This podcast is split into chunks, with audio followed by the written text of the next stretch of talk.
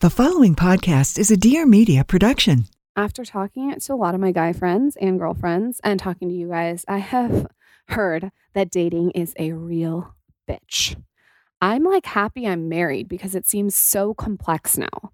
And so when this company Match approached us, I was like, this is so on brand because right now there's so much swiping and mindless consumption when it comes to dating. But Match is for emotionally mature adults. How about that, guys? Emotionally mature adults.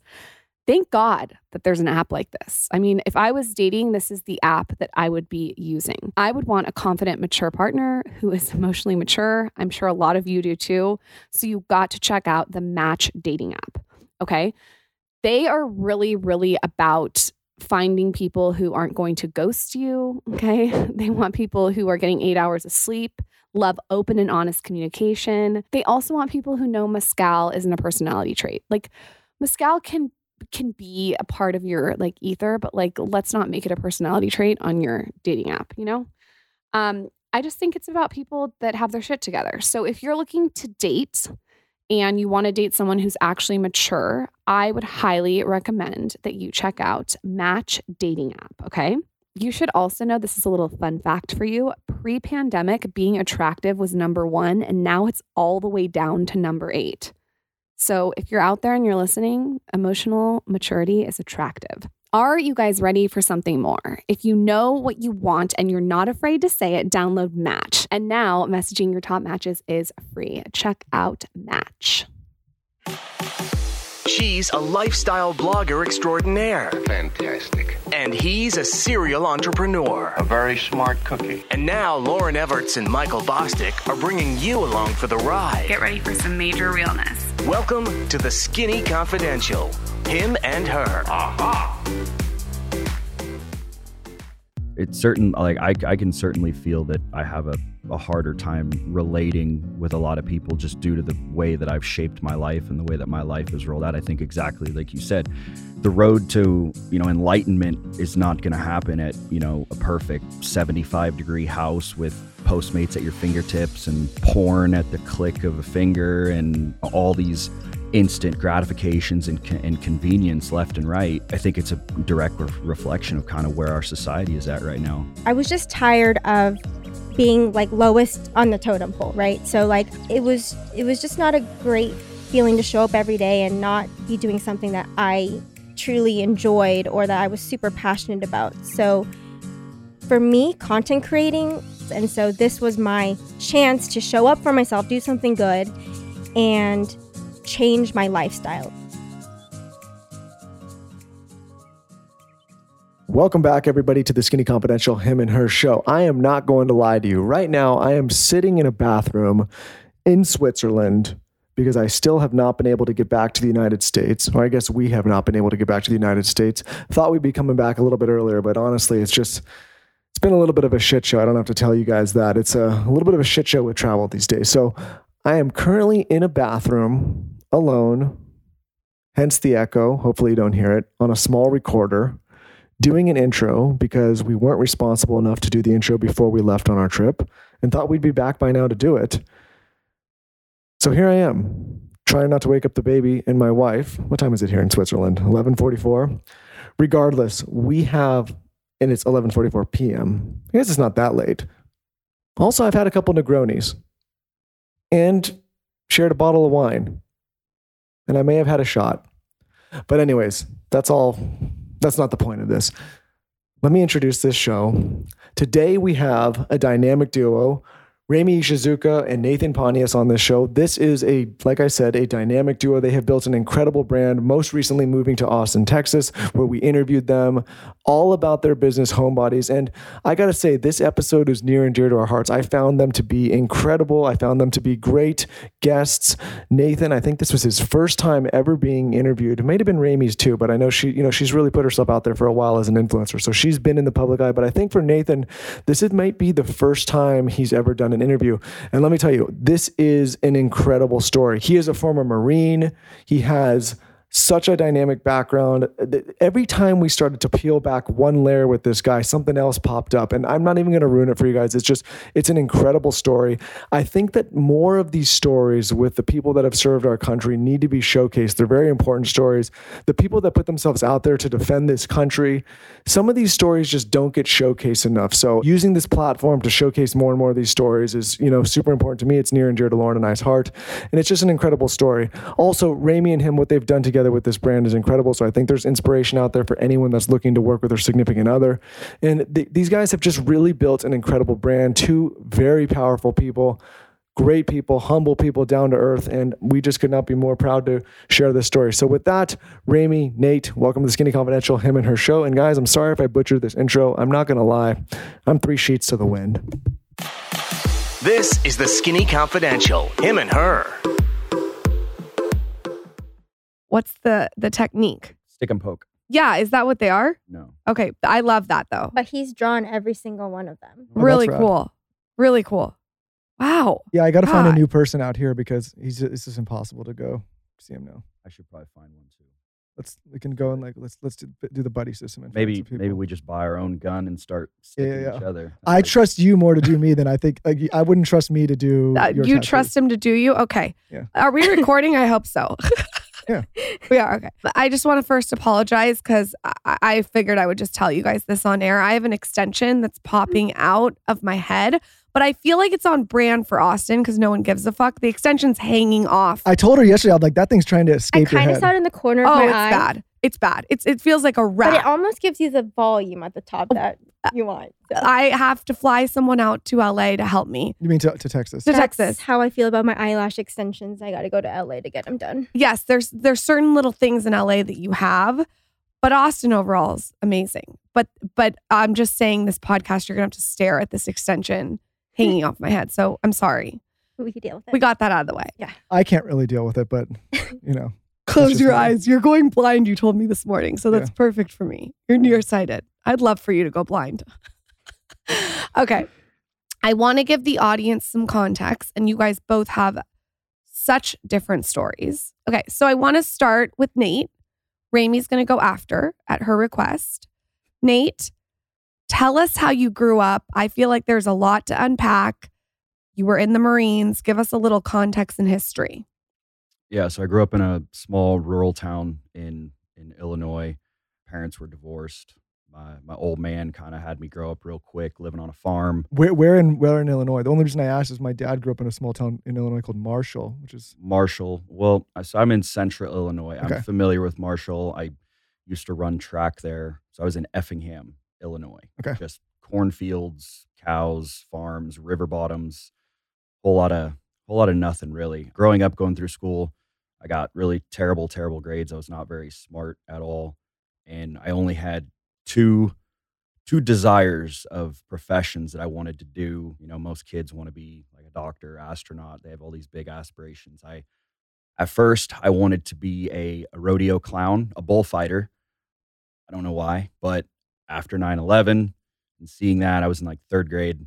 I just from that day on, I decided that I wanted to go to war. I didn't know what that entailed, but literally from the 3rd grade all the way till I graduated, that's all I wanted to do and the the fastest track to that was the Marine Corps. So I enlisted in the Marine Corps immediately out of high school and went straight off to boot camp. What is boot camp like? Boot camp is it's a spiritual experience. It's a psychological like ch- change of the makeup of who you are as a human being. Essentially, they need to take who you are as a civilian, as you are as a human being, and they need to turn you into exactly what is going to behave in the manner in which a human needs to behave in in combat. So your entire your entire life is kind of thrown in a jumble to kind of rewire your brain. There's a there's a terminology, jarhead. They call Marines jarheads. And there's a reason. They like wipe you clean and start you in a fresh slate and build you up to like Exactly. kill. If you could go back and pinpoint some things that you did in boot camp to really give the audience context of what it looks like. Are they making you stay up at night? Are they making you wake up at weird hours? Are you swimming through weird situations? Like, what does it actually look like from a micro level?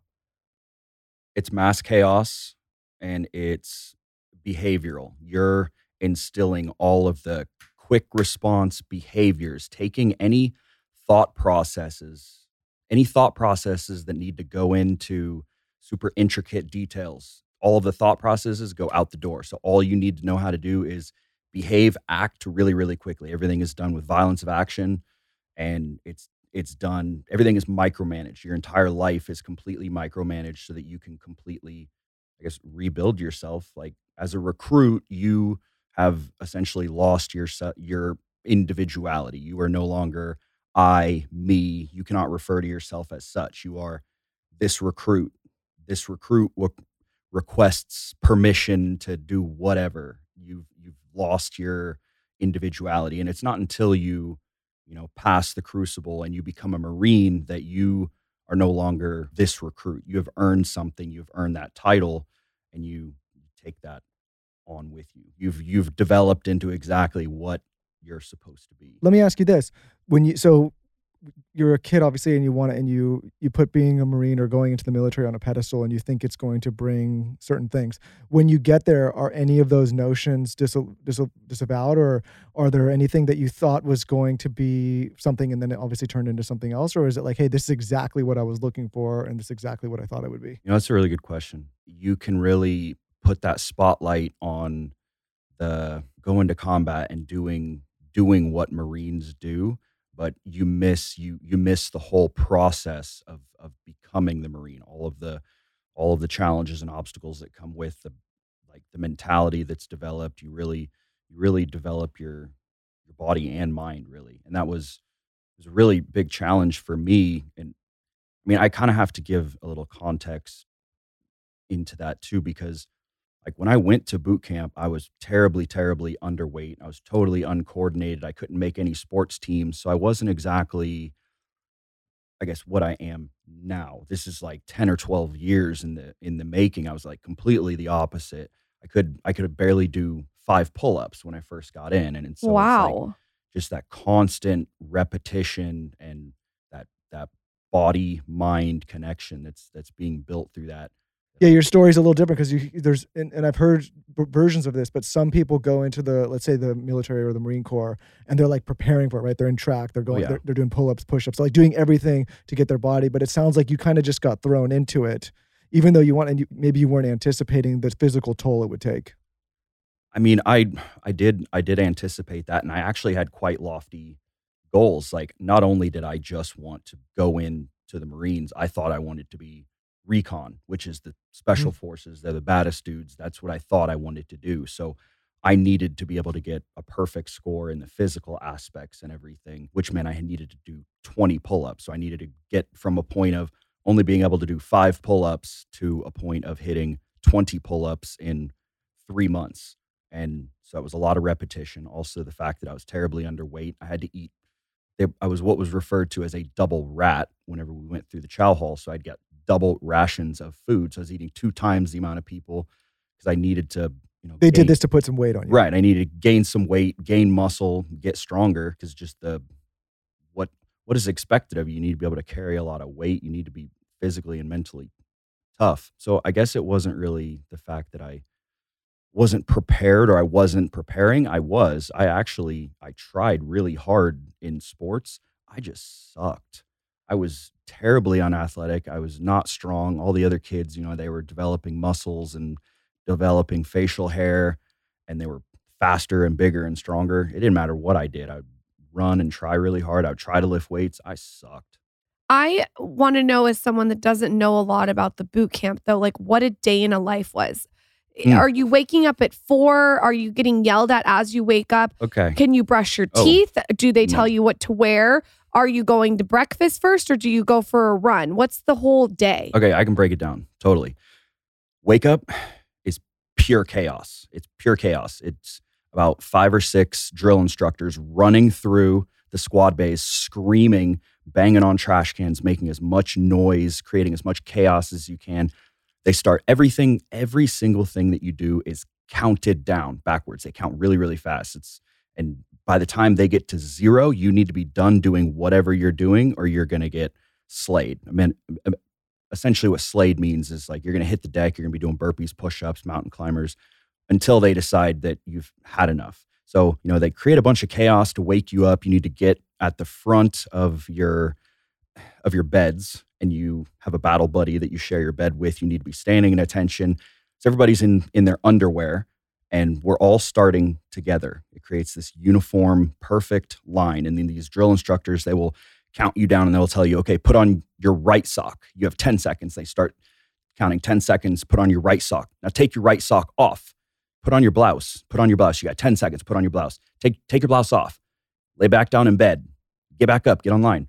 And then so it's just all of this weird stuff trying to kind of create frustration, but also, like I said, it's it's totally rewiring you so that you're just you're waiting on commands and you're executing every single thing. So, you know, they would kind of play those games and kind of try to get you a little flustered. So by the time you actually do get dressed, you go in a straight line together, and about 60 guys will share about 15 sinks to, and you'd, you'd get maybe two minutes being counted down to shave your face, and brush your teeth and pee, whatever you need to do. You need to figure it out. You What if to- someone has to take like a fat shit? there would there'd be guys sitting on the toilet while somebody was peeing between their legs and stuff. This is, No. this is actually kind of funny because this is created. It's a weird dynamic that we have at home. So if I'm like standing there brushing my teeth or I'm getting something out of the oh, fridge and and, if she I sneak behind she him, sneaks in, out. I'm like, just like, don't come in my space. Cause I've kind I've been in that environment where you're shoulder checking dudes trying to like get your face shaved or brush your teeth or something like that. So I'm just kind of like, Hold mm. on. Let me let me paint this visual. So someone's on the toilet taking a shit and someone's peeing through their legs. That Yeah. sounds kind of efficient. Let's try that at home. No, we're Yeah. not going to try that at home. You can try that with your friends. I'm all about saving time, Lauryn. so then when you guys get ready, then what is it like? So then, you know, we'd go outside, we'd march. Marching was a huge thing. And again, just drilling repetition. They would march us to the chow hall where we eat breakfast. Before you ever eat, you're always doing max sets of push ups or pull ups, which is kind of how I was able to develop some strength. Every single time that you eat, you do a max set of pull ups and push ups. And then again, after you get done, you revisit those same pull up bars. Just your entire day, every single day for three months you have these like three to five drill instructors who are reshaping who you are as a human being, marching you around, teaching you everything that you need to know to become an efficient Marine so that you can execute the job that What time do you go to bed? Right now? No, when when you were in boot camp. Uh like eight thirty or nine, and then Reveille would be at like four thirty or five. So you're not having like a nighttime mor- routine and like a morning routine. Well, if and- you, if you think about it like this, like obviously they're taking all sorts of different people from different walks of life and they're trying to make them into this fighting machine that's a unit. And tell me if I'm wrong, but if you're in a battle situation or on a battlefield and there's a chain of command, it's that that unit effectively per, or performing effectively is dependent on everybody being able to follow that chain of command and be on the same page. And if you have people that aren't there or aren't following that chain of command or those rules, like it could put everybody in jeopardy, right? So you kind of need to. This is. It sounds like this is a proving ground to make sure that everybody could work as a unit effectively. If you Oh. have people doing their own thing, then the whole thing breaks down. Definitely. You have to be a cohesive group. And then they'll even do, you know, certain drills to isolate that one oddball. So the one oddball, the weak guy, nobody wants to be the weak link. If you're the weak link, you get people killed. And so they'll they'll put the spotlight on them and the like there's there's no like oh one person messed up so he's going to get the consequences. No. If one guy messes up, everybody messes up and everybody pays for it. So then it kind of creates this, this motivation, this drive for that for the fuck up to not screw things up because he doesn't want to make the whole platoon or the whole squad pay for his mistakes. Yeah. I have a question that I've always wondered. When you get that many men together and there's no women, are are people like jacking off in the bathroom or are they like this is what you wonder. No, I, I actually do wonder this. Or are they like are they missing women? Like what what are men doing without any women around? Like how are they like releasing for lack of a better word? I mean, honestly, I I was so goddamn tired every time. I would just be falling asleep. I'm sure that does happen. It does happen like in the fleet, like after boot camp, whenever you get to your fleet units and everything. It absolutely happens. But also, it kind of women are di- they're they're a distraction. Right. They're also a perfect motivation. So, what do you want from your young guys that you're going to be sending to combat? You're going to want them, you know, testosterone raging.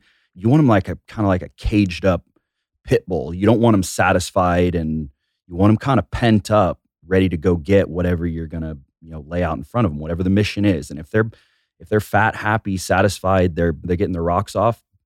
They got no eagerness to go out and be violent. So it's not like you guys are going out to the strip club or like to- No. there's no There- women. There's no contact. Like Well, well, there's on- women. there's women in in the You're right. on you're on base, right, during training. Is there women in the Mar- Marines? sure, but Yeah, but women and men do not go to boot camp together. Got it. Okay, that's what that was my question. And I mean, I mean, even in the fleet, I know from being in the infantry, like where I was stationed, there were no females where I was. So like other Marines that have other jobs, like admin or whatever, sure, they work with they work with women, which they also have a lot of problems because of women and men working together. Infantry platoons, there are no women. So let, let's let- give me some context here. So what what year is this? Just- Obviously, it's post 9-11 because that was the, catalyst, third grade. So how old were you then? Maybe you're like, what, eight or nine, ten? Yeah, I was like, yeah, like ten, maybe eleven. Okay, so what year was this that you that you're in boot camp? So I went to boot camp right at 18 and I served from 2009 to 2014. Okay, so this is during the heat, Afghanistan. Yep. Okay, and let's fast track a little bit. So you finished boot camp, and where do you do you get deployed right away or?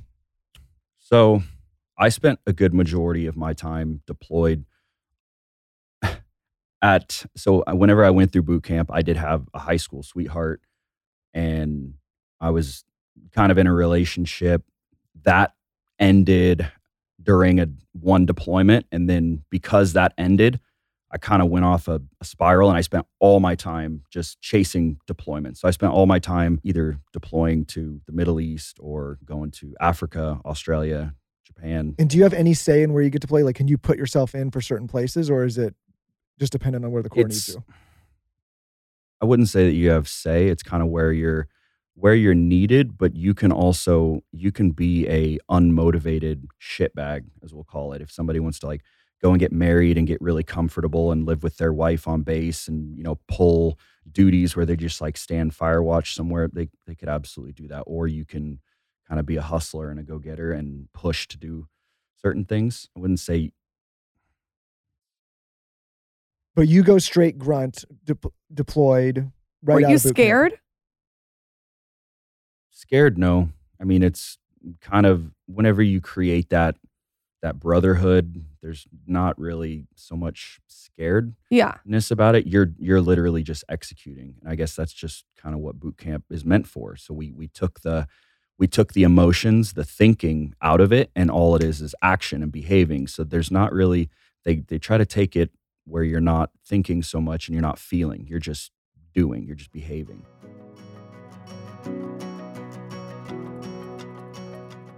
Currently, I am in Switzerland and the altitude is a bitch.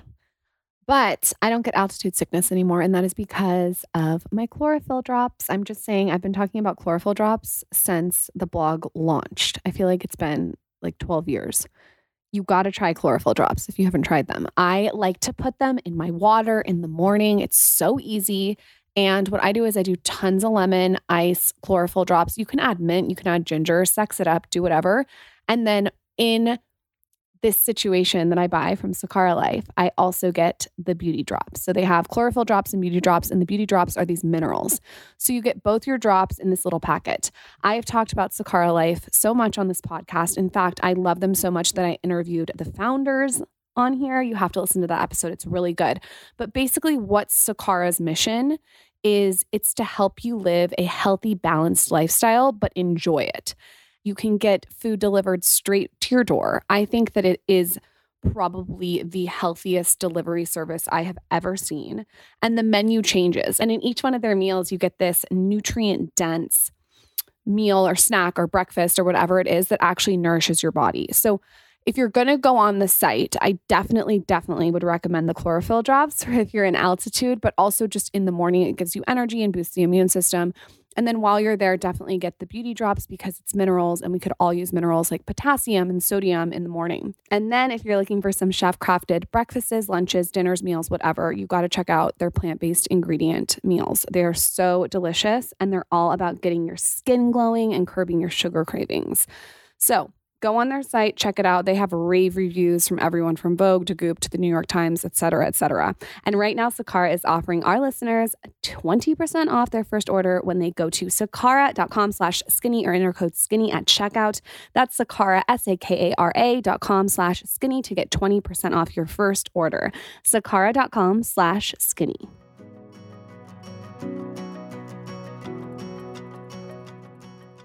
for someone that doesn't know a lot about war, when you say you're you go to war, what does that look like? Like, and this I really don't know much about it. Do you go over? Do they put you in a hotel room? Are you in a tent? I have these same Michael's- questions. I I don't. I I think Yeah. people are actually curious. You know, your Michael's looking at me like I should know all this. I don't know a lot about it. I would like to know more. Well, I'm willing to look stupid for everyone that doesn't know. Okay. it's, So- it's so the- I mean, I know it's not the Bel Air Hotel. Like, I'm Right. just saying, is it like I, I want to know more no, about they don't check. They don't check you into the like the, the Four Seasons to go off. I understand that, but I just mean, uh, do they go to a the reason hotel my and neck, then go? the reason my neck almost snapped is like, what do you think? There's like a hospitality group over there ready to go. They're- I, I want to know what the specifics are.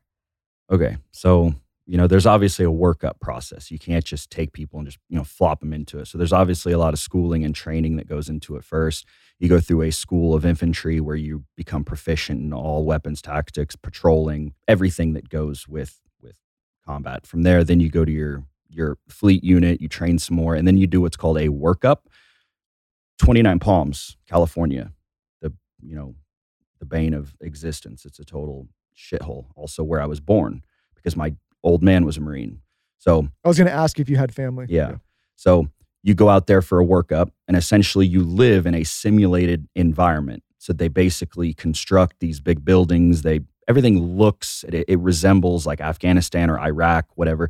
They hire role players. So they hire like Afghanis and people to come out and like so what you do is you conduct patrolling missions, like they're they're make believe missions, if you will. You go out, you do training. You have these Afghani people as role players. They're kind of emulating what it's like in the environment. It's nothing but like Pashto Arabic signs everywhere. And so you're out there living for, I think it's like 10 weeks. You do a full training cycle and then they let you come home just long enough so you can like kind of do your goodbyes, spend some time with your with your family and get your stuff ready because then you're about to deploy for about an entire year. And then so after you've completely familiarized yourself with the environment that you're about to get into, then you you hop your flight on over and they have like one established uh, base, like a pretty big city. It's called Leatherneck. It's been getting kind of built up for years and years and years because I mean, hell, we've been in this war for since I can ever freaking remember. So this city's been being built up like crazy. There's army, air force, there's military from all other countries there too as well. So that big base is it's very accommodating if you will. There's like running water, there's like a gym, hell I think there's like a McDonald's and stuff. It's like it's it's not what you would think actual war is. So that's just like where you first stop. Then from there you'll take your trucks out and you'll find like patrol bases wherever your unit is getting stationed and whatever that particular mission is. So that's where the real action goes down. So you go out and you, you set up patrol bases and like in in our instances we were doing combined missions with the Afghan National Army because essentially I guess our goal was to kind of get out of there at some point so we needed to make sure that the Afghan National Army would want to take over and fight for their country and do something. So we were training alongside with them and just living in dirt holes and living in these they're called fobs forward operating bases and it was a very tight knit like intricate group of guys so it was like just my squad like 10 of us and then like 10 afghan national army just you know kind of slumming it and, and patrolling every day And at what point did you come back? And at what point did you decide that you wanted to transition to do something else? What did that look like? Well, I knew that I wanted to serve the country, and after my you know four five years of that was up, I only signed one enlistment. So whenever you enlist, you sign a contract where you the government owns you for four or five years, whatever. So I'd done all my deployments and I'd done what I wanted to do. I thought I was ready to be a civilian.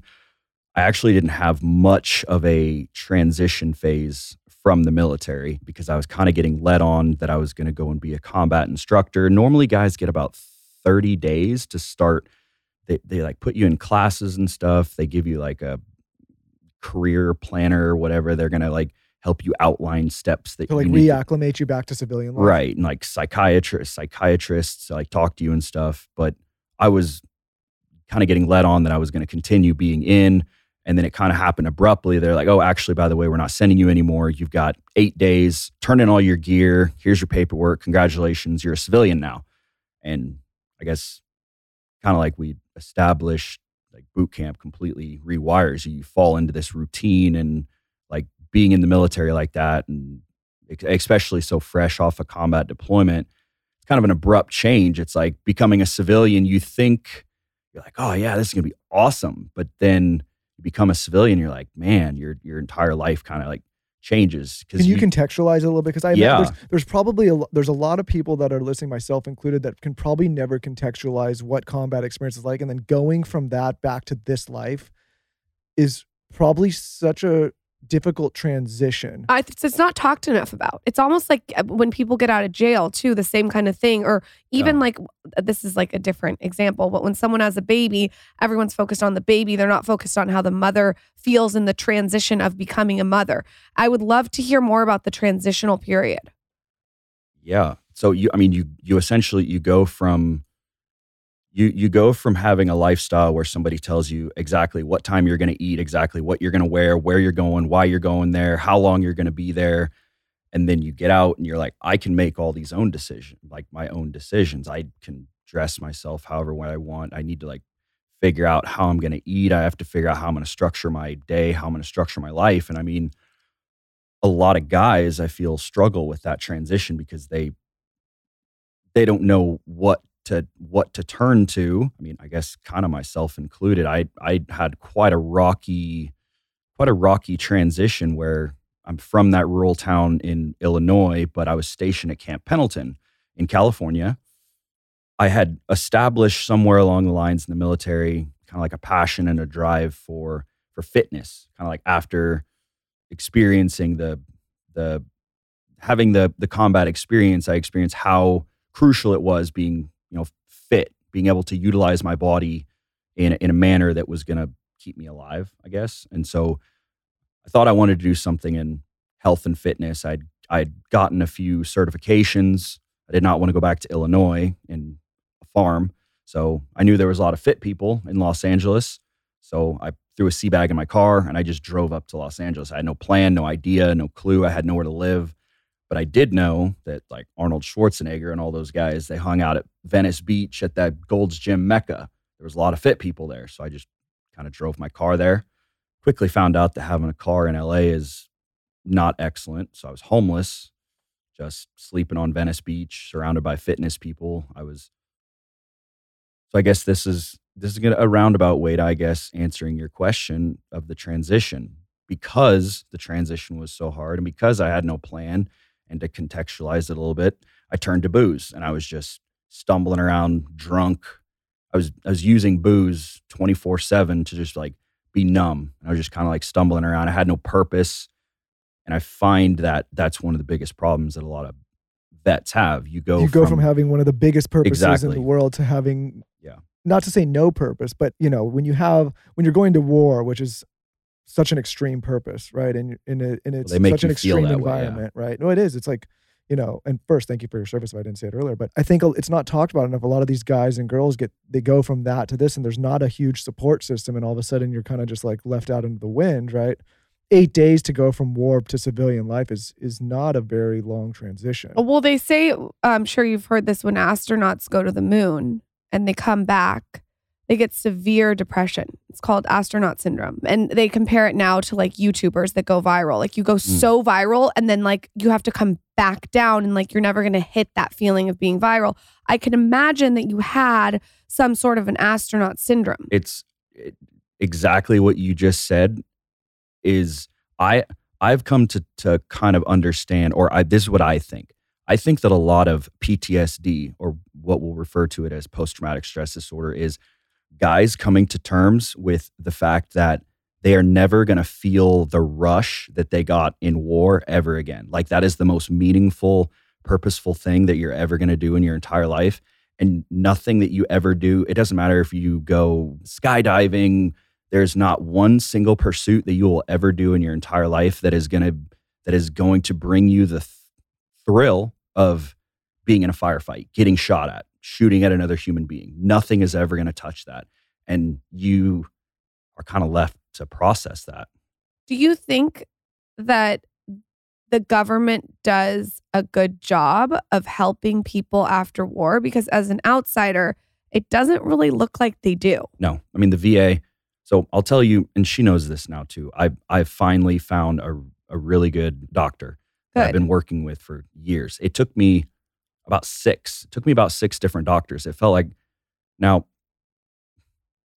at this time, whenever I was meeting these doctors and trying to get admitted and have a psychiatrist work with me, I was training really intensely in CrossFit. I was very, very fit and I was very healthy, or what I thought was.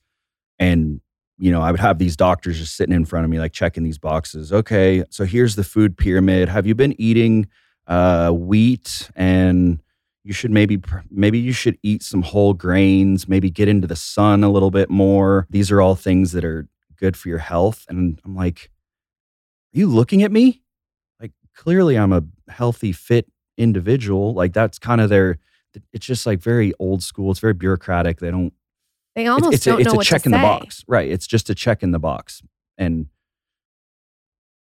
i think like you said it's they they don't know what to say a lot of them and i think that the the relatability that i have with the doctor that i found now is the fact that she is married to an to an army guy who's a combat vet. So it's like she has she's very relatable in that sense and i feel a little bit more comfortable talking and working with her. It's it's probably extremely stressful and maybe counterproductive at times when you have people that have not been in combat experience or don't know people that, that have that are in these positions to help people through that right? Because like i can talk to you we could talk on this mic on and on but i don't have the context or the experience to actually know what you've been through right? And i think probably the only people that do are people that have shared combat experience or that have been there before. And so if you have these people that don't have that context i imagine it's extremely difficult to even connect with them at a human level. Oh yeah, and I, I mean that it's like they, you know, they learn these practices and these methods from their textbooks from college of things that they're supposed to do to help people get over combat stress and whatever. And it's like, okay, so what we're gonna do is I want you to visualize that I am the mother or the wife of of so and so that you know you've just been in a firefight with and you found out that you killed this individual and I want you to apologize and you know or or talk me through what was happening and it's kind of like that's some of these are like the practices of how uh, you're supposed to get over it not from running not by running from it by but by confronting it it's like i don't know When you turned to booze, how did you get out of that? Did you check yourself? Did you feel like you needed to go to rehab? How did you transition from because it seems like you really have your shit together today. So what what did that look like? what I've gotten to right now has just been a, a mass of trial and error and then fail and, and fail and fail. Just kind of failed my way to a point that it wasn't necessarily success. It was just that I found a lack of failure and I kind of stuck with that. But I, for some reason, I decided that. So I think that turning to booze, it was due to the fact that I didn't really have a purpose. I knew I wanted to do something with with fitness. Didn't really know what. I decided I was going to commit myself, and this was my own personal fitness journey. I was going to try to compete in CrossFit at the professional level. And, you know, I guess going back, you know, we've established that I was the most unathletic kid ever. I was still scrawny. I was not really all that fit at all.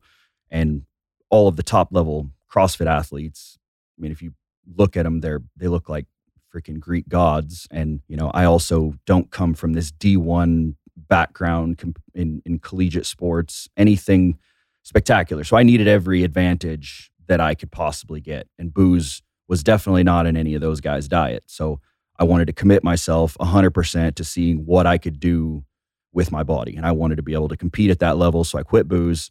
And, you know, I was at kind of a rocky point. I don't want to say rock bottom at that point, but it was through building that routine of, you know, health and fitness, focusing on how I was fueling my body for performance and whatnot that kind of helped shape my mentality around me a little bit more. So I just completely committed 100% that I wanted to compete professionally. And where were you living at this point and, and how were like after so once so once you were in California, what were you what were you doing to support yourself? So I I first off started going to college. I, I sold my car because I had gotten a DUI getting out of the Marine Corps, which wasn't excellent. I was riding a bicycle everywhere. I picked up odd jobs. I would go and I would stand in the parking lot at Home Depot with day laborers, and I would stand out there and get picked up to help people move or build a deck, whatever I could do. I'd ride my bicycle at night and deliver food for this for LA Cafe in downtown LA. This is kind of before Uber Eats and all that came out, so I would I would do that to make a little bit of side cash, and I was riding my bicycle to school, and then I was making barely barely enough money to get by. I'd I'd finally like gotten an apartment to stay in, and then one day I got hit head on on my bicycle by a taxi cab from Bell Cab Company. I went through the windshield. I was on my way to school, went through the windshield, and I guess I, I kind of still had this mentality from from the military, like, God damn it. Like I was totally fine. I, it kind of hurt a little bit, obviously.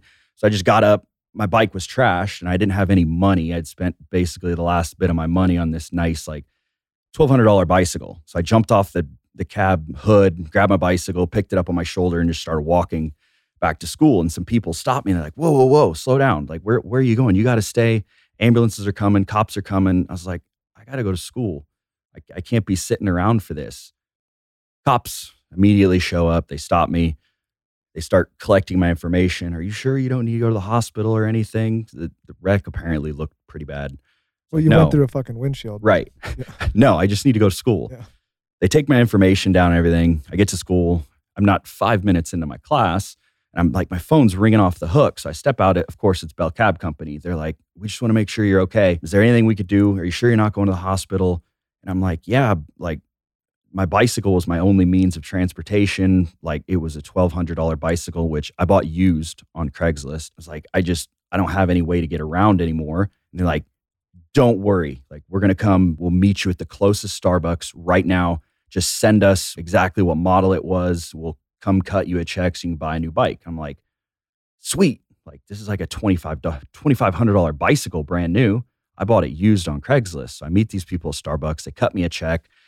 I sign a bunch of stuff saying I'm not going to sue them, whatever. I think I'm, you know, living in heaven.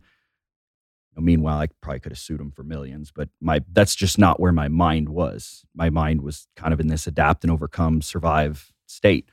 So I take that money and I bought a motorcycle on Craigslist, and that was kind of how I got around from from then on. Personally, it's frustrating for me to hear some of these stories because I think guy like you goes out and gives the ultimate sacrifice for this country, and probably some of your buddies even worse. And in, and in some kind of ways, you kind of just get brought back and chewed up and spit out like without any kind of resources or help. And I don't think, unfortunately, your story, while unique to you, is not so unique. Like this happens to a lot of other guys and girls.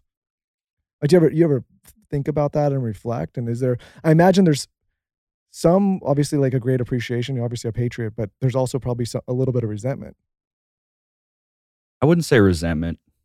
I mean, I've I've took a lot of time to think and process about all that, and you know, there's a lot of really good things that I was able to take from that, and so that's what I focus on. I focus on the the discipline that it was able to build for me, creating a a stronger mind that's helped me adapt and kind of overcome because I've I've hit rock bottom and I've been homeless more than once and I've always kind of figured out a way to continue getting on and getting after it and I think it was it was from that. I think that that's where a lot of guys run into trouble is they don't tap into the good things. They get a little sour and they kind of get this victim mentality and There's this book that I'm keep telling Michael to read. It's called You Can Heal Your Life by Louise Hay. She passed away, but it's sold 14 million copies. And the whole book is exactly what you just said. Well, you know, if you continue to focus on the victim and the resentment and what's wrong, you will breed that in your life. And if you do what you've done, you will flourish. So it's so interesting. And I still think you should read that book. Well, I think like it's so important for people to hear stories like this and, and understand what people like yourself have been through because people in this country they take their security, their safety, their life for granted, right? They they complain about the dumbest things that are so inconsequential, right? Like even during the pandemic, which I understand was tough, like people were at home with Postmates with their phone, with their loved ones in a warm house in a warm bed, right? And they're sitting there constantly crying and complaining, like living the life that you've led. I imagine like you like it, it's probably harder to rattle your cage now with stuff like this because you've you've seen the ugliest part of human life, right? And I, I think people like it's I understand why you can't like people can't contextualize it, myself included. But I think these stories are so important because just when you think you have it bad, like you, you like people really don't understand how lucky they are to live in this country. Yeah, I mean, I think that you hit it on the head. It it it's certain like I I can certainly feel that I have a a harder time relating with a lot of people just due to the way that I've shaped my life and the way that my life is rolled out. I think exactly like you said, the road to, you know, enlightenment is not going to happen at, you know, a perfect 75 degree house with Postmates at your fingertips and porn at the click of a finger and all these instant gratifications and, and convenience left and right. I think it's a direct re- reflection of kind of where our society is at right now. Yeah, I think even if you're somebody that's listening to this show right now on your iPhone or on your computer, like you are already so much better off than the majority of the world. I think like even just starting with something as simple as that, right? And like we, we have this mentality, not just in this country, but in many places where it's like this woe is me, oh my God, life is so tough. And they really have no idea of how tough it can be. I think that you're you're absolutely right. I want to pull the story through. What point did you guys meet? And then you have to give us your background as well. Do you want to come over to my house and train my new dog? I'm having a real problem with her. You train dogs? God, you do everything. I have a dog that I need trained. I I used I used dog training as maybe a maybe a coping mechanism. That was like my that was my fallback. So after I had I spent years and years getting after it for for CrossFit. I finally actually made it and competed professionally. I competed at CrossFit Games and it was the most unfulfilling thing that I've ever done in my life and I spent Why? oh my god. I spent I spent 4 years chasing it and completely tearing my body up thinking that this is like this was the peak pinnacle goal of fitness like i was competing against the top athletes in the world really and all that came out of it was i was i was completely broke my body was completely broken down i had had i'd had a motorcycle wreck just just prior um, to to competing that Did you ever start to think that maybe you weren't meant for two wheels? uh, He maybe still rides a motorcycle i still ride a motorcycle without a um, helmet here doesn't, in Texas. doesn't, doesn't Yeah. surprise me. So that motorcycle wreck actually it it ruptured my testicle, it dislocated my hip, dislocated my pelvis, fractured my thumb, my wrist, gave me a concussion. Wait, there's four men in here. You can't say you ruptured your testicle without telling us what that feels like. so I've them what it actually looked like. I've actually ruptured my testicle twice. Once in Afghanistan when I was blown up, I ruptured my testicle, and then I ruptured it again in that wreck. And What does Yeah. that feel like? Like it, the the the ball explodes? my my testicle was the size over bigger than a grapefruit for Oh. about three weeks, and I would Shut wear. up! I It would- was a grapefruit. I was How's his testicle? His testicle now? it looks normal. It looks normal. yeah. I so would, is, I- does it just go back, shrink back to normal? A lot of guys in the room are having Cringing. stomachs are hurting. it not very fast no it's it's there's there's not a whole lot you'd think that you could just like make an incision and like pull it out or like suck it out or something but you, but you just can't it's the inflammation and swelling and plus i guess it's the the way That's the, inspo if Michael cheats. the, the the way that the the scrotum i guess that holds the balls it's it's very stretchy and and so it has a lot of room to expand and so it like it expanded to full expansion and so i'd have to wear three pairs of compression to kind of like situate it and that was only part of the problem. I had a dislocated hip and pelvis while I was at it. Was that the thing that hurt the most out of all the things you just mentioned? Out of everything you've been through, was the ruptured tex- te- testicle the worst? And when you say you were blown up, we got to also kind of, we, we can't glaze over that either because that seems like an important part of the story. We're going to have to bounce around here a little bit. There's a lot of things going on. Yeah. Well, I mean, so yeah, in, in Afghanistan, one of the primary means of of our, the fights that we would get into is is bombs, IEDs. That's like the Afghanis' way of fighting. They'd plant bombs in the in the ground, and then they would kind of shoot at you and lure you in. And, then sometimes it's kind of mind blowing how it would just go out every single day on these patrols. It didn't really seem like we had much of a plan. It was like we just kind of go out, get shot at, run like run towards the people shooting at us, step on a bomb, and then How do you make peace back. with that? Because Yeah, I think like that is the, that has to be probably one of the, I mean, one of the scariest things about what you went through in combat. It's just not, you know, like you could do everything right and just step in the wrong direction or go in the wrong direction. And all of a sudden it's like you're getting blown up. How do you make peace with that? you know really think about it and, and it sounds really crazy but life in combat is extremely simple it's very simple it's very primitive life it's you're just you're surviving there's no distractions there's no you know we've got no drama we've got none of this like outside bull crap going on there's not there's you have one focus one mission one drive and it's it's very very simple simple life you almost don't even think of it like that So you stepped on something wrong. That's how you got blown up? so. I didn't step on something. and An IED went off. I was actually on top of a building at the time, and I took. sh- So I actually have, I have shrapnel wounds in my my left leg, and then my arm, and then it it hit here and and ruptured a little bit. And it it was it was honestly, it wasn't until like honestly like later that night that I even realized anything was wrong because it's like you have so much adrenaline pumping all the time that you don't even realize anything until I started like taking off my clothes to go to bed. And I think I took off my pants or took off my trousers and like I felt it was kind of swollen down there. So I started looking around and feeling around. I was like, huh, that's weird. And so you just kind of went on with it. Wow. I mean, that is you've you've been through it, man. And I mean, I guess going back forward, the this the second ruptured testicle, not only did I so I had to continue working. And by this time, when I'd wrecked my motorcycle, I'd lost everything. I had ruptured my no- testicle. I'm right. not showing up for the interview. I'm out. I'll be, I'm done. I not had showing up. I had no money. I I I had no money. I had dogs, and so I needed to keep being able to take care of them. And I had actually I had picked up stripping in LA. Whoa. whoa. this is like a two-part interview. You picked up stripping. Hold on. I have a hundred questions about this. You can't just throw that one in. Well, he's got the CrossFit bod. Hold on. Wh- right? How did you pick up stripping?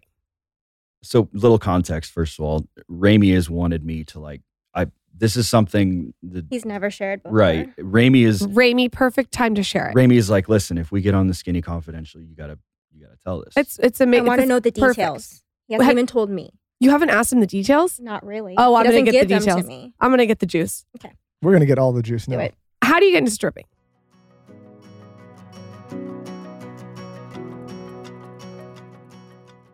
I am one of those people that loves a burger and pasta with a nice soda.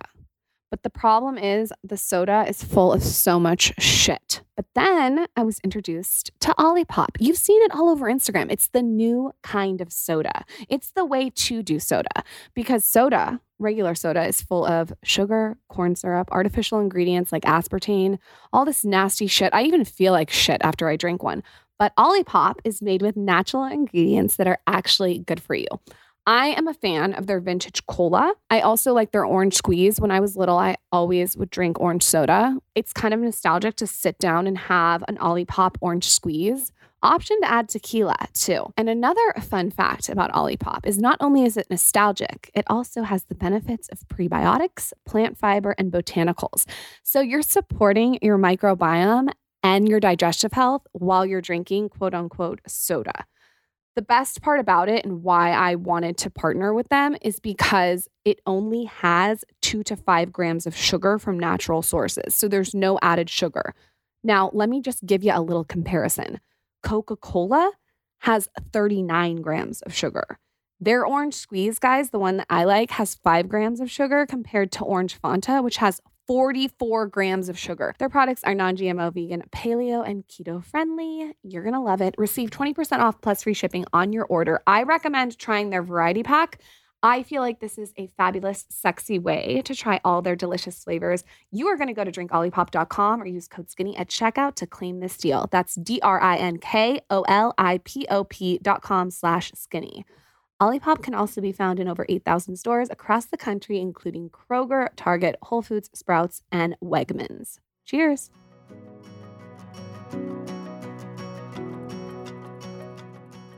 It was by pure chance. I was, I used to, so you have a book that says, get the fuck out of the sun. Okay. I used to live my life in the sun. Okay. literally. I would go out to the beach and just sit in the sunlight and just soak it up. So just it felt really good. And so I'd just been sitting out in the sunlight reading on the beach and I was walking up the sidewalk in Santa Monica. This really like attractive Latin guy. He chases me down and he gives me a business card. I didn't even look at it at the time. I just tossed it in my pocket. Later on I look at it. It's Hunkomania, Hunkomania LA. I was like, huh, interesting. So I texted him and he put me into he put me into a, a WhatsApp chat with like a bunch of really like handsome shirtless dudes named like Giovanni and Showtime The stuff like that. juxtaposition from this to the Marines is like there's parallels, but like it's just uh, this is like amazing. Keep going. Right. And so stripping was actually the catalyst to me quitting school, aside from teachers yelling at me saying I couldn't eat food in their lecture halls. So I'd I got a text when I was sitting in algebra class one day from the guys saying, Hey, we need another guy. We're about to do rehearsals. If you can learn the magic mike routine, then we're going to give you This is no bullshit. It's the Magic Mike routine. so little fact magic mike the movie like channing tatum and those guys that magic mike routine it originated with this company hunkomania this is their choreography everything Can you So- please show us? You guys should do a TikTok. This will go viral. Go ahead. yeah so i get that text when i'm sitting in algebra i hate algebra i couldn't do it and so they're like hey listen if you can come to this rehearsal and if you can get it down we need you to dance the main for the saturday night show the main guy as in like the middle guy so like channing tatum from the show so i was going to dance the middle guy so i went Everyone is searching you on Instagram right now. What you look like. Go ahead. Yeah. So I slammed my book closed, got on my bike. I went straight to rehearsals, learned the act, showed up Saturday night, and I'm kind of I'm kind of shy, very very introverted. So it was it was definitely awkward at first, but and I who's kind the and the clientele that you're doing this for? Is it, these are like you're going to private houses? It's for women. I, I was pointing at Lauryn because it's like it's it's it's Lauryn's. It's like a lot of Lauryn's. It's bitches with extensions But is falling it so? off Is it like head. they're, they're booking for parties? They're booking for bachelorette It's- stuff. They're not. It's that, yeah. Okay. It's it's birthdays, bachelorettes, mostly bachelorettes, and there would be multiple. Like an average would be like four to five bachelorette parties at once. That was a big like home run because that would be like two hundred some odd girls, and so they'd rent out these venue spaces in Hollywood, West Hollywood. We'd show up, you know, we'd have like thousands of dollars in singles whenever the girls got there, and so I kind of have a analytical brain, and I would always be there seeing like what girls were getting like fifty dollars in singles, where they where were they going to be sitting, um, so that I could strategically kind of seek them out after the act because you get to go out and like mingle and do private dances and whatnot. So anyway, I got I got a little sidetracked, but so Saturday comes around and I do I do the act, the umbrella routine, Magic Mike. I did it really good, and I just continued showing up. The money was really good, and I wasn't doing anything else on you know Friday or Saturday nights. Anyways, the money the it was cash, and I had dogs at the time, so I would be making these fat fat stacks of dollar bills. And in the I remember there was girls at the the dog food store that would laugh because I would come in and buy a hundred dollar bag of Orijen dog food with all singles because I needed to use them for something. It was hysterical. So and And did they knew what you were doing, or they just like put? I mean, I don't think people are stupid. They see somebody show up with a fat stack of single dollar bills. I would be like, can I have I'm- your card for a bachelorette party? Wait, so I've been to bachelorette parties where girls, g- I'm not talking about me, get a little freaky with the strippers. what? Mhm, I've seen Definitely. this. Like they get down, like they're about to suck dick, Oh, yeah. basically. Is that like when you're in these situations, are these women like drunk throwing themselves at you, like trying to like get bent over? Like, what's the circumstances that we're dealing with here? Oh yeah, and I mean, I saw it on a weekly basis for like two years. I think women actually cheat more than men. maybe. I mean, I and Yes, I agree. Throw it Um, out there. Lauryn said it. yeah, the some of the shows they would get really, really out of control, and you know, yeah, there are a lot of girls that they want to go home with these guys. Like I, I was approached a, a lot. I'm not gonna lie, but Careful, careful. The girl's getting daggers over there. The first question I asked him was, "Have Yeah. you ever slept with any of the girls you danced for?" I Right. mean, how can you And not? so- though? I know. How so you, you? I so- feel like you have to. It's a big trap, buddy. so here's so this is a trap. You've no, you've been around traps. This is a real trap. one one guy to the other. You're in a big. So- Tra- you're in a so dicey here- so situation. here's where right? we're at. Careful. So here's where we're at. I I like to think of myself as a pretty self-aware guy. And so the, the type of girl who's going to approach me and want to go home with me and sleep with me, that's not the type of girl that I would want to sleep with. All Right. sh- all she knows about me is that I'm a stripper and I've got some muscles and she wants to jump in bed with me. That means that the the, the quality of guys that she's probably sleeping with, just the quality of a person she is altogether probably is not what I'm interested in. She doesn't know that I'm there stripping so that I can feed my dogs. Like she doesn't know anything about me. So it, it wasn't even a question. When you're stripping, are you showing full penis? no, no, no. Oh, it's not Um, full penis. Well, so no, you you strip down to like trunks or like but do you want to like if I'm a guy and I'm stripping, I want to make sure like there's a little something something there. Like, are you like warming it up before you go out, or is it just like is this pre or post grapefruit testicle? So it, that that actually happened during. perfect imagine, though? 'cause I imagine that warms that might have been a benefit. I would use the testicle to Might be- strategically might be- make it look bigger. Actually, might be an asset in this well, case. actually, one of there's a picture. There's an old picture of my backside on stage dancing, and it's right after I had my wreck, and so my whole entire backside is all bruised and scraped up. So I I had to go and dance straight after my wreck with dislocated everything. I was like, part of my routine was like like handstand walking, and then like and then straddling over a girl. So I was trying to do that with a pelvis and hip dislocation, fractured fingers and stuff. So Has he not done this in the bedroom for you? No, he hasn't. I- we- he needs we- to do this I in the ask bedroom. every birthday. you have to do this in the bedroom. Listen, for you better you got to get that old routine. Come on, out. you you should do it on TikTok. and but the thing If I could straddle hand, if I could stand on my hands and you flip down, I'd be, fucking came into the bedroom tonight butt naked, straddling, doing cartwheels. if I had that type of athletic ability, that would be my sig. I would come in like a fucking scorpion every day and just rip, rip, rip down. Fuck. Oh, I'd that's flip. way too I'd much come for flipping me. off the ceiling fan. I mean, I, I life's can, hard enough. I don't need that. I, I, I I'm gonna go know the home and practice. Choreography still. Like I know it. you have to. It's- You. This is a huge missed All right, opportunity. here's what we'll do. We'll go get tattoos, and then after you show me the routine, and then oh, I can you want to see the routine? No, I, I might I need. I need to learn the routine. I need Michael and I can show up with umbrellas and we'll do the umbrella spinning and snap, crack. Now I know what to get you for your birthday. You do have a great ass, Yeah, Michael. well, I got to just learn how to flip on my. Okay. Anyway. So okay, so you're so you're stripping, and then how do you get out of stripping, and how do you guys meet? Okay, so that's actually perfect. It's a it's a nice little segue. took us a while to get back here. Yeah. There's a lot we had to unpack there. Right. So as we'd kind of mentioned, I I was rescuing dogs. I mean, I had like eight or nine big aggressive dogs in my tiny little loft in LA at one time. I had a partner uh, at the time that I was rescuing dogs with. My partner was working with Remi and her dog Simba, and she was going to New York for something, and he couldn't take her dog in. So he was like, "Hey, man, I got this client." She's going to bring her dog over. Can you look after him? I'm like, yeah, whatever. Sounds good. So Remi shows up. She shows up to drop Simba off, and I had I had taken on boxing and fighting, and so my face was completely battered in, fucked up. I had black eyes, and my face was totally you know messed up. And She- this this this as a recreational thing, or this was like you were pursuing this for a career path? For path. extra cash, Okay. well, right? both. Yeah, I mean, I was I was boxing in the amateur circuit, but also I had found my way into some shady goon work that's kind of associated with nightlife and all that you bet other which guy will beat who. stuff. Anyway, Got it.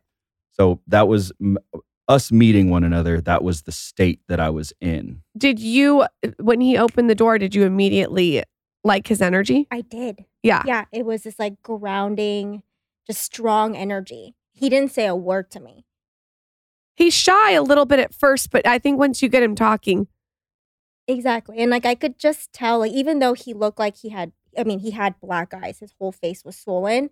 And I thought maybe he was a drug addict. I don't know. I was dropping my oh, dog here- off. here's my dog. Take him. I don't care if you're a drug addict. but I had a sense of like, whoa, like I turned around I was like, his energy, I really, really like it. It's very grounding. And he just grabbed the dog food, chucked it over his shoulder, grabbed Simba, and just walked away. Didn't say a word to me. I was like, goodbye, Simba. did you guys text about the dog? Yeah, so I was in New York and he was really sweet. Like he sent pictures of his black German Shepherd with my German Shepherd, white German Shepherd, just together and added a little filter on it and sent it over. So he was making some effort. Well, you, have, you seem like you have a very sensitive side to you. Obviously, if you if you're rehabilitating and taking care of dogs, right? Like on the surface, you hear these combat vet, fighter, goon work, Stripper. stripper. Like you like you would assume, but then all but you know, like talking to you here, like there's obviously a very sensitive side. When we were talking off air, you're taking care of animals, so like it's it's a very balanced, like masculine, feminine way of being. I mean that is a compliment. I love there's nothing hotter than a masculine man that's in touch with his feminine energy. And you will get to you taking care of goats, but I can tell he has that. I think I always tell Michael, my dad ha- is is masculine, but he has feminine energies. Fine to connect with that. I feel like it shows both sides. Your dad's such a pussy. Okay, I'm just kidding. I'm just kidding. I just want to throw Brad. I'm just kidding. Love you. Uh, my dad's probably I listening. know. I just I like I just like to throw that out there. Okay. Love your dad. That- that's creepy. Okay, so let's get context of your story and then we can intertwine you guys today because Mhm. today I want to talk about too. So let's go back to your childhood. I I had a good childhood. I grew up in Los Angeles. My mom came from Japan. My dad came from Taiwan. Till this day, they don't speak each other's language. So we all communicate in broken English. That's just how it is. So we have, you know, I grew up that way and they did everything in their power to give me the life they didn't have. So private schools, tutoring, math, jazz, piano, art, sports, everything they wanted me to dive into and try to, to hope that something will stick. Growing up, I went to a private school where I was the only one that was Asian. And so, like, I was very kind of ashamed of my culture and I always wanted to hide it. I would bring seaweed to school and like hide my lunch, even though my mom spent, you know, hours making it. I didn't want them to see it. I would hide it, I would throw it away and I would get corn dogs and hamburgers to like be like everybody else. And my, my mom heard that. She was so sad about it. But it wasn't until like later on that now, you know, I embraced my culture, my food, and wow, I've been eating superfoods my entire life without even realizing it. And I have so much appreciation for that. So when you're younger and you said you were the only Asian in your entire high school, what does that feel like looking back? I just knew I looked different. And when boys would make fun of me, then I it just confirmed it. So they would say some really mean stuff to me and that would just make me want to be nothing but what I was. But I imagine this was when you're younger. As you start to get older, the boys probably start singing a different tune. Yes. Yes. Yeah, I'm sure. I think the boys are singing a different tune now. Oh, I have so. Yeah, yeah, yeah. The boys are singing a different tune. So, so I want to get into content creation and how you got into that, but maybe walk us through what you were interested in high school and then college, and then how you got into what you're doing now. Yeah, so in high school, I was never good at sports. Like I'd be the bench warmer, never coordinated, couldn't do dance. So I resorted to art. I was very creative and I felt that I was in my element when I was just creating. At the same time, my parents were super, super strict. So my mom was a tiger mom. I couldn't go to prom. She wouldn't let me have a boyfriend. Lauryn needs to know what a tiger mom is. So, and I don't know if you know this, but my grandma's full Japanese. Did, did you know that? Mm. Um, and my mom's half. And so I can relate on a little bit because they my, my mom told me all these stories about how they used to struggle because they grew up in a predominantly white area. And obviously their their mother was an immigrant met my grandfather after the war. And so she came over and same thing like their their mom like they you know I think a lot of Asian parents push a lot of their ambitions onto their children. Not just Asian parents a lot of parents do that but particularly and I could say this Asian parents push their ambitions onto their children and have a very high standard. And I told I tell Lauryn all the time, sometimes my mom's strict, she might listen to this. And it's never like, you know, even if you do something good, it's never like, great. That, it's like, hey, oh, you got an A? Oh, you could have got an A plus. Not good oh, enough. Yeah, it's always, but I think it's it's it also has to do with the way they're raised, right? It's like this con it's this repetitive cycle. And so like when I hear critical feedback now, it doesn't bother me as much as it may bother other people because I'm used to hearing Made you tough. yeah, it makes you tough because you're like, oh, um, like I, I never look for outside validation with words now because my validation growing up was, oh, you could always be a little better. It could always be a little better. Does that make sense?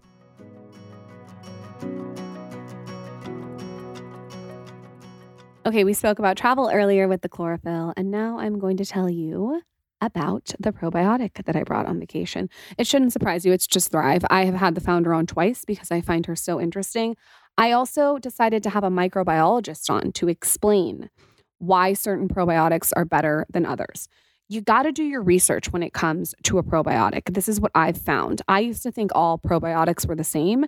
And after talking to this microbiologist and the founder, I learned that probiotics come down to one thing, and that one thing is survivability.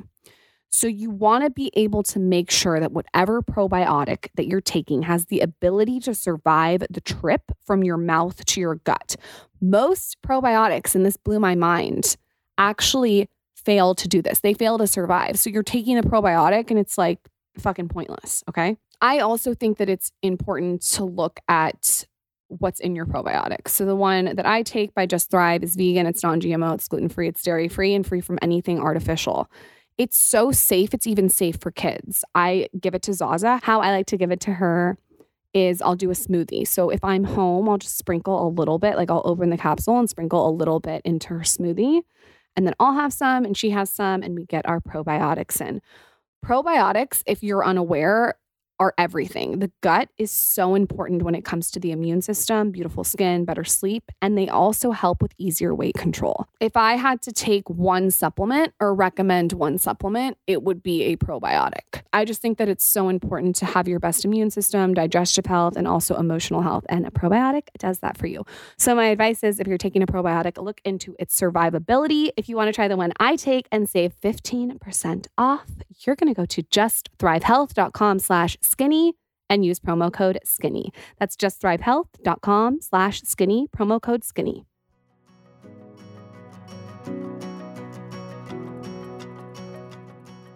What's a tiger mom? A tiger mom is it looked like this. I had a cell phone that I wasn't able to look at at night. It would be somewhere hidden in my parents' closet. It was my computer wrapped up in a trash bag with rope around it a certain way so I couldn't use the computer at night in my room. It was me not being able to use the house phone to call my friends or my boyfriend at the time. So they would hide it, and I would go and get my friends' phones and hide it in the closet, but they would find it and still take it away. It was just very controlling in the sense where all they wanted me to do was study and get good grades. Was there like a specific career path they wanted you to follow? Probably doctor, something like that, where I Not would a rodeo clown. not a rodeo clown, not a content creator. Rodeo clown was not on the menu from, from the Asian parents. Every person who's Asian that we've had on the podcast has a similar story about how their parents wanted them to be something. What is what is that culture? Why is it everyone so obsessed with studying? That's a good question. I think, well, for my mom growing up, no one told her to study. They were just like, work on the farm, go, go work on the farm and just do labor. And at that time, my mom, she always tells me, I'm so beautiful at this age. I don't want to be hiding in a factory working. Like, I want to go out in the city and experience and pursue what I want to do.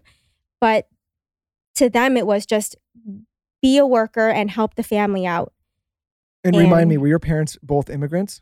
They're both immigrants. Yeah, I think Lauryn, this is also like the the immigrant mentality of so many immigrants know how hard it is to get to a place like the United States, and they, you know, there's a deep appreciation for how hard it is to to get here, and so when they have children here, they want their children to take every advantage of what a country like this has to offer. Which So makes think- total sense. I Yeah, mean, so I that think, makes like, sense. it's I don't think it's just a I think it's p- children of any immigrants. I'm not blanket like not for everybody, but I think a lot of immigrants fall into that category where it's like they know how much of a struggle it was to get here and they want the best for their children. So they it sometimes manifests in a way that's not the healthiest, but it I don't think it originates from a bad place. Exactly. It was all out of love. And I know that to my core. But it was very, all I wanted to do was get freedom and just break away from my family at that time. So, what did the freedom look like when you finally broke away? Oh, well, I went to college at UC Irvine. And that was the first time my mom also just completely went zero to 100, just let go of me. Didn't even care if I didn't come home on the weekends. She just completely turned different person. So I was curious about everything. My parents ro- rose me up. My parents always had me eating healthy food, and I wanted nothing but junk food, gushers, kangaroos, things like that. Gushers are really good. They are really good fruit roll ups. And I ate all of that in college and cup of noodles and Cheetos. And I gained the freshman 2025. And I was just happy because I was able to just eat and do whatever I wanted. I felt like shit, but I was just happy I was able to do them. So, what are you studying in college at this point? So I studied international studies and I went abroad to Japan to study abroad. And I think it was at that point where I was like, you know what? I'm a goof and I'm a weirdo and I'm going to embrace it. I also love my culture. The food is amazing. And when I came back from that study abroad, I was like a changed person. I mean, listen, I love America, but we could embrace some Japanese culture when it A comes to our, to our diets, right? We don't. I don't think that we're not the pinnacle. No, of, there's a uh, lot of things we We're not the embrace. pinnacle of health when it comes to this country. Yeah, and, and I think that's what's cool now with my co- like creating content is I can bring the culture that I grew up with, like the superfoods I was eating back then, umeboshi, fermented soybeans, natto. Like if I ch- let you guys try that, you would hate it. It's disgusting. Mucus. Excuse Do me. I'm lo- going to blow your mind. What have I been eating for the last She eats- three she months eats all every of day? that. Say the first one again. Umeboshi? Every day. It's plum paste. Yes. I have eaten plum paste every single day for the last three months that's so with my rice good. cooker. It is my favorite thing on the planet. I cannot believe you just said that. you have Tell- to get the honey one. Okay, I'm gonna text you the one that I have, Okay. and you can tell me which one. I just I wanted one that was really like non-GMO, nothing added, blah blah blah. Mm. I'm gonna send you the one I have, but if there's better one, I am obsessed with that paste. She's good about that stuff though, like eating healthy. Wait, looking- what is? I didn't know it has tons of benefits. Yeah, I mean it's it's an alkalizing food. So it's, you know, it's it balances off all the all the, you know, you know what I mean. Like, is it for the gut? Yes, it's great for the gut. And also fermented soybeans natto. Have you ever tried that? No, you have to text. I love, I love all this. Okay, what's that? I just don't know if you're gonna like that one. We're but inviting ourselves over for dinner. You'd be was gonna say, yeah. surprised. You'd be surprised. I have like weird Ugh. taste. it's mucusy and Yum. it's beans I think I might. and it's sour and it tastes like feet. Honestly, That's I not a- might that- like That's it. not a, that's not a rave review. no, Uh, you said But you like it's it. so good for your digestion and your gut health. I would eat shit if someone told me it was good for me. I really would. So, like, if I don't care how it tastes, I want to try it. That is so funny that you just said that paste. I actually got recommended to eat it by an herbalist. Hmm. She said that you have to try this paste. It's so good for you. And I started eating it every day and now I'm addicted. It's so good. I've only, sorry, this is a tangent, you guys. I've only had it on rice. Is there other stuff to put it on? You could put it into miso soups or even just soups in general. Like Okay. it just adds a little bit of sour tartness. Okay. I love your content creation and I realize that's the one of the reasons that I love it is because it pulls through different things that maybe I didn't know about. How did you start creating content? I met you initially at a Propel event many years ago. You you were a star the second I met you. I mean, you just had the glow about you. How how did you get into it and at what point in the journey were you on when I met you? To backtrack, I think I was I was just tired of being like lowest on the totem pole, right? So like when I was working in my corporate jobs, I was always the the intern or like the office manager and it was it was just not a great feeling to show up every day and not be doing something that I truly enjoyed or that I was super passionate about. So for me, content creating or at that time it was just I was discovering how to eat healthy for myself cuz just out of college I was eating hot Cheetos and cup of noodles and so this was my chance to show up for myself, do something good and change my lifestyle. So I started exploring superfoods and posting about it, sharing about it. And what I did was I showed up every single day for 2 years straight sharing a different recipe every single day. And this was to my personal Instagram. Like it wasn't anything. I didn't know it could be anything more. And through that, I was like, wow, I can actually be myself, be excited to jump out of bed in the morning and do something I really loved. One thing that I really respect about both of you is that a lot of people looked at quarantine in a way where what they couldn't do. And the reason I wanted to have you guys on is because you both obviously have interesting stories, but I noticed that you both looked at quarantine as what you could do. Can you talk to us about the business that you've developed together? I mean, it's really cool what you guys have done with you literally took quarantine and like turned it around.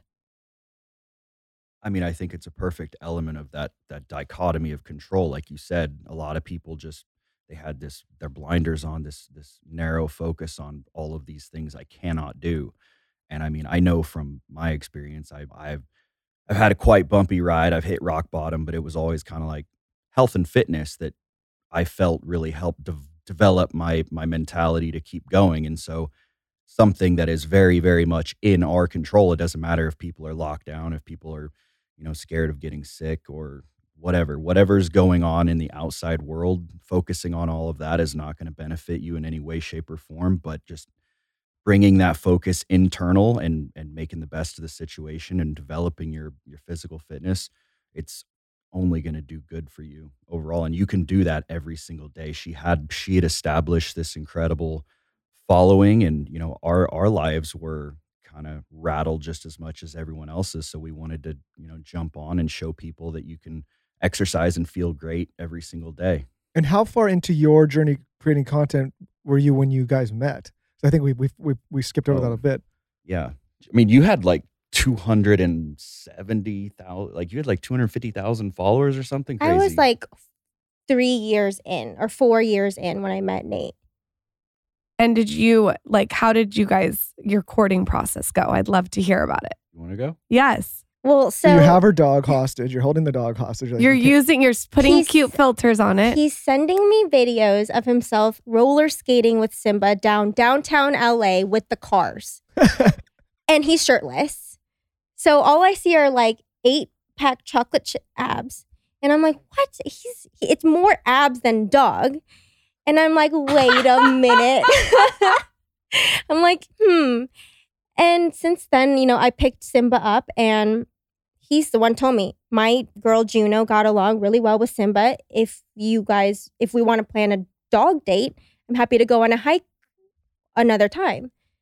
And so he was very like not aggressive though, and I needed to be the one that like pursued Yeah. him. she i mean sh- she pursued me that's for sure because i just from the outset you know i'm a very private person i didn't have an instagram following or anything like that and i saw her with this huge following i'm like there's no possible way that she would be into me especially like i've got all these red flag you know tattoos like on me stay away from Girls me love a red flag. i mean i've come to We love a red flag. I, The more red flags, the fucking better. right Yeah, if I could give any advice to guys, it just become a giant red, Red flag. Red flag it up. just get heartthrob tattooed across your neck and it works anyway um yeah so she pursued me and she uh she went and got a pair of rollerblades and she took a video of her skating simba around and sent it to me as kind of like a, a poke like hey what's going on you and, and- inspired me. right and she she actually initiated and followed up like hey by the way i wanted to take you up on that offer maybe we take the dogs out for a hike and all i had was a motorcycle so she had to pick me up in her car and everything but we we took the dogs out for a hike That's the thing that I also love about you. Like you're so sweet and adorable and cute and pretty, but what you've built and it sounds like in your relationship too, you're aggressive and you're assertive and you know what you want. I feel like you're deceptively deceptively assertive. Is that an accurate I think that's very true. Okay. Yes. What do you think if you could give advice to our audience some things that that have helped you be like that? Like what are some some little tips? I guess I just don't let negativity really affect me. Like I just let it kind of, I just let it go. I'm very good at that. And I, I'm a very positive person. I think that's from my mom's upbringing. She would always, no matter how, no matter how low we were, she always saw the blue sky and appreciated it. Or she saw the flower and she would be so happy. And so these little moments where I saw her, even if my, you know, we're going bankrupt, like it's, she always didn't let that affect her. And I think seeing that, and she'd never stop the way she wanted to live, hold herself up high. Like she was always, she never let herself sunk, sulk in. And I think seeing that, that kind of helped me to just, whenever anything bad happens, it's all like a pinpoint in where I'm supposed to go. And it's, I trust the process. I totally agree with that mentality. I think that's incredible. How do you guys work together? I'd love some tips. Well, so Nate is a guy who wants to be in solitude. And I'm Oh. someone that needs to bounce ideas off and like poke at him and ask him and bother him. so, Wait, it sounds like you're, you're, you're Michael's the same way. He loves solitude, but Michael's also like you too. So it's like he's in solitude but wants to bounce ideas. it's like both No, I'm, you. I'm sometimes no, I just sometimes I want to be in solitude and sometimes I want to bounce ideas. so how do you guys balance that? so in when we lived in LA, we had one office. And if I was working in there with my assistant, he couldn't stand that because it was too loud and he couldn't concentrate. He moved his desk to the gym, to the to the to the outside garage. And that's where he worked. And it worked out really well that way. What's another tip to work together and live together? It's because it's a lot. you can't you can't take it's almost like you have to be able to flip a switch and i'm sure both of you can relate between business michael and Lauryn and relationship michael and Lauryn so it's kind of the same with business nate and Remi. and then it actually even gets even more complicated when when nate is photographer nate for instagram Remi, and then and then homebodies nate and homebodies Remi are working together on our fitness stuff and then nate relationship nate and Remi come together at the end of the day. And so i think we've we've established kind of a method where we have to carve out that you know our mornings are exactly the same every morning. That's relationship nate and relationship Remi spending our time together laying out our plan of how we're going to attack the day and then we go into our homebodies fitness nate and Remi, and we tackle that and then we look into all of the tasks that need to get done. And i'll take my fitness nate hat off and i'll put on photography nate hat on and get really frustrated trying to take her pictures. It's a balancing act and it's it's not easy. It's been a challenge. We've had a lot of challenges. If you guys ha- decide to have kids, wait until it's kid Nate because that's a whole different addition to add to the puzzle. oh yeah i'm sure Remi, I have to ask you this because I think that you are very much like me in this way. I know you have a specific morning routine. He just mentioned it. I've seen it on Instagram. What is that? my morning routine recently and it's it actually changed i used to pride myself in getting all my to-do lists done like busy work busy busy busy work and i read the book power of less recently and that's completely changed my outlook now the top four things on my list every single day now is read right when i wake up it's coffee and then read meditate exercise and then you just use that flow right into your day and you don't get overwhelmed anymore Exactly. And I don't feel productive unless I get my first four priorities out of the way. That's really interesting you say that. This is a lot of internal conversation with Michael and I. He's having trouble sometimes to articulate to everyone that it's important to work on the business, not in it. Everyone's so obsessed with their to do list. And Michael is a very, you've always been like this. Well, You're very, I don't I even know the word for we it. We just did this whole like leadership offsite with my team, and I, you know, I had to like kind of. I think a to-do list is like you said, it's busy work. It's a good thing for people to feel like they're checking something. It's a good way to to feel like you're accomplishing something throughout the day, right? Like, and a to-do list can be a bunch of things. But what I've been trying to talk to people more about is like a, what a priority list looks like, right? Like what's mm-hmm. actually important because everybody, and this is for a lot of people who are listening. Everybody, whether they're working in an organization or they're working for somebody or they're working for themselves, they want people to be impressed and appreciate them because they've gone through their to-do list. What I keep telling people is like your to-do list, my to-do list, his to-do list, hers doesn't mean shit to me, right? Like it's it it like and I think a lot of people get really disenfranchised and they get disgruntled working in organizations like I've been working so hard, I knocked out my to-do list. I'm like, it doesn't matter if you've checked off a bunch of meaningless tasks. It matters if you've actually had impact and moved the business or the venture or the family or whatever forward.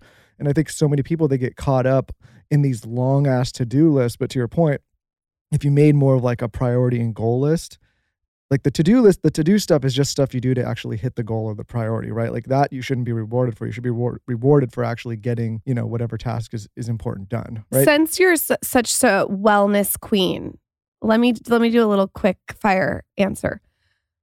What are you reading when you wake up? Right now, I'm reading Finding Flow. Okay. What are you meditating to? Sleep and relax well. It's a great app. Sleep and relax well. I love it. It's hypnosis. Okay. And it just really gets me in this trance. And I use it to fall asleep at night so I don't have racing thoughts. And how long are you meditating for in the morning? In the morning, I'll do it after I've worked out. So maybe five minutes. So quick. Quick. Okay. And you're doing home bodies workout, right? And I do home bodies workout. And do you do that seven days a week? Yes. Do you guys do it together? Well, so the first year when we started it, we were recording one new workout every single day. And when we launched, we only had seven workouts in there, but it was a 365 day program. So we used the feedback of the audience as we were building out the program. So we just finished recording all 365. I think we have like 460 workouts in there now. And so now I do home bodies alone and he kind of just does movement meditation. That's cool though, because it's like a community driven, like the audience has been invested in building the platform. Exactly. And then uh, what are your go to like drinks, supplements, tinctures? What are you doing in the morning? I feel like you have some real great ones that I don't know about. I mean, I I just like I mentioned, I love umeboshi. I love kimchi. I love soybeans, fermented soybeans. I eat those every single day without fail, and I think that is the key to long life. I mean, if you look at Japanese people, they live a very long life, and those are the three things that they eat. I I love calm, the magnesium. That's really nice at night, and Those are good ones though. I need to I want you to text me those three exact ones that you said okay, and what the brands are and we will try to put them in the show notes and maybe have you on the blog for that. okay. Anything you're winding down with at night that we need to know about? Your podcast. Really? Yeah, I clean while listening to your podcast. Wow. And then after I go upstairs, I do my skincare routine and then I meditate with relax and sleep well. And I want to know, and this is a question for both of you, why you guys decided to move to Austin. Eh, I mean, there was a lot of reasons, but leading up to it, we were just so tired of I mean, I, yeah. the porch bandits that we get on our street and on, on our front door. Well, not even just porch bandits. I caught a guy masturbating on the front lawn, looking Eating through the meat. window at Remi. What? She said beating his meat.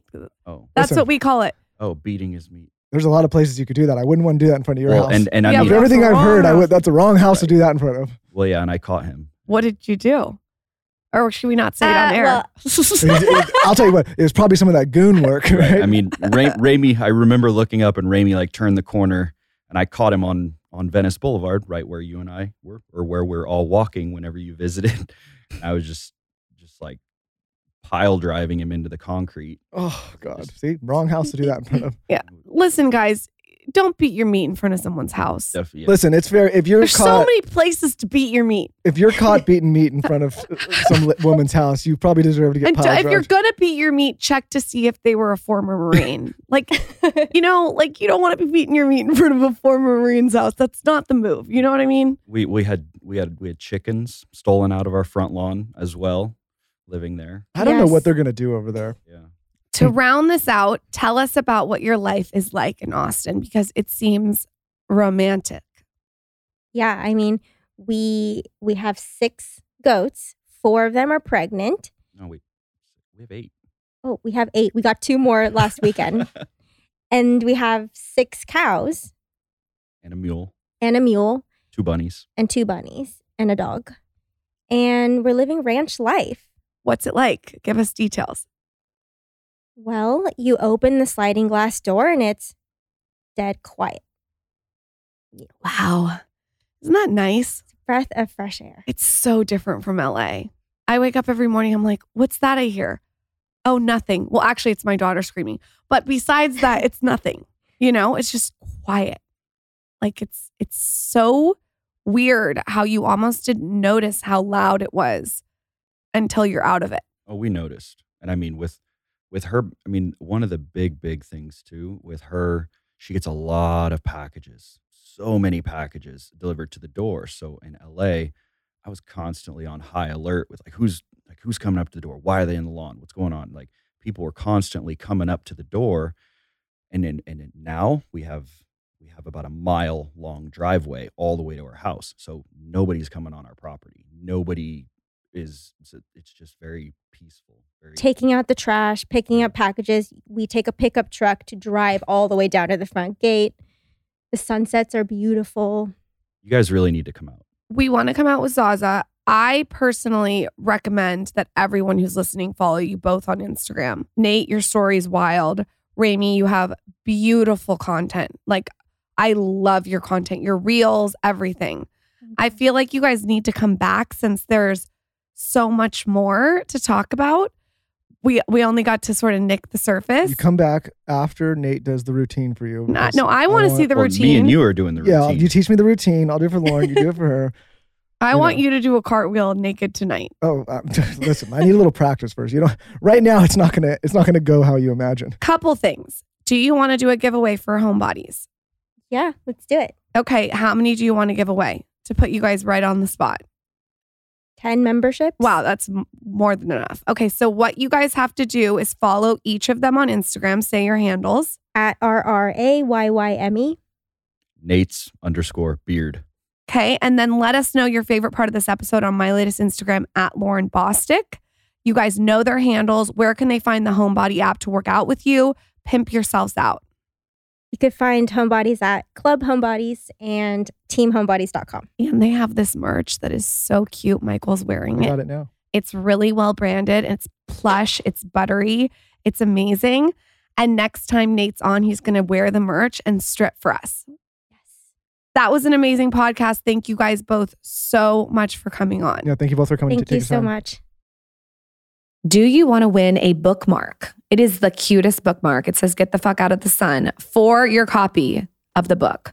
All you have to do is tell us your favorite part, the most impactful part of this episode on my latest post at Lauryn Bosstick, and we will slide into your inbox and send a bunch of you bookmarks. So fun. With that, we'll see you next time.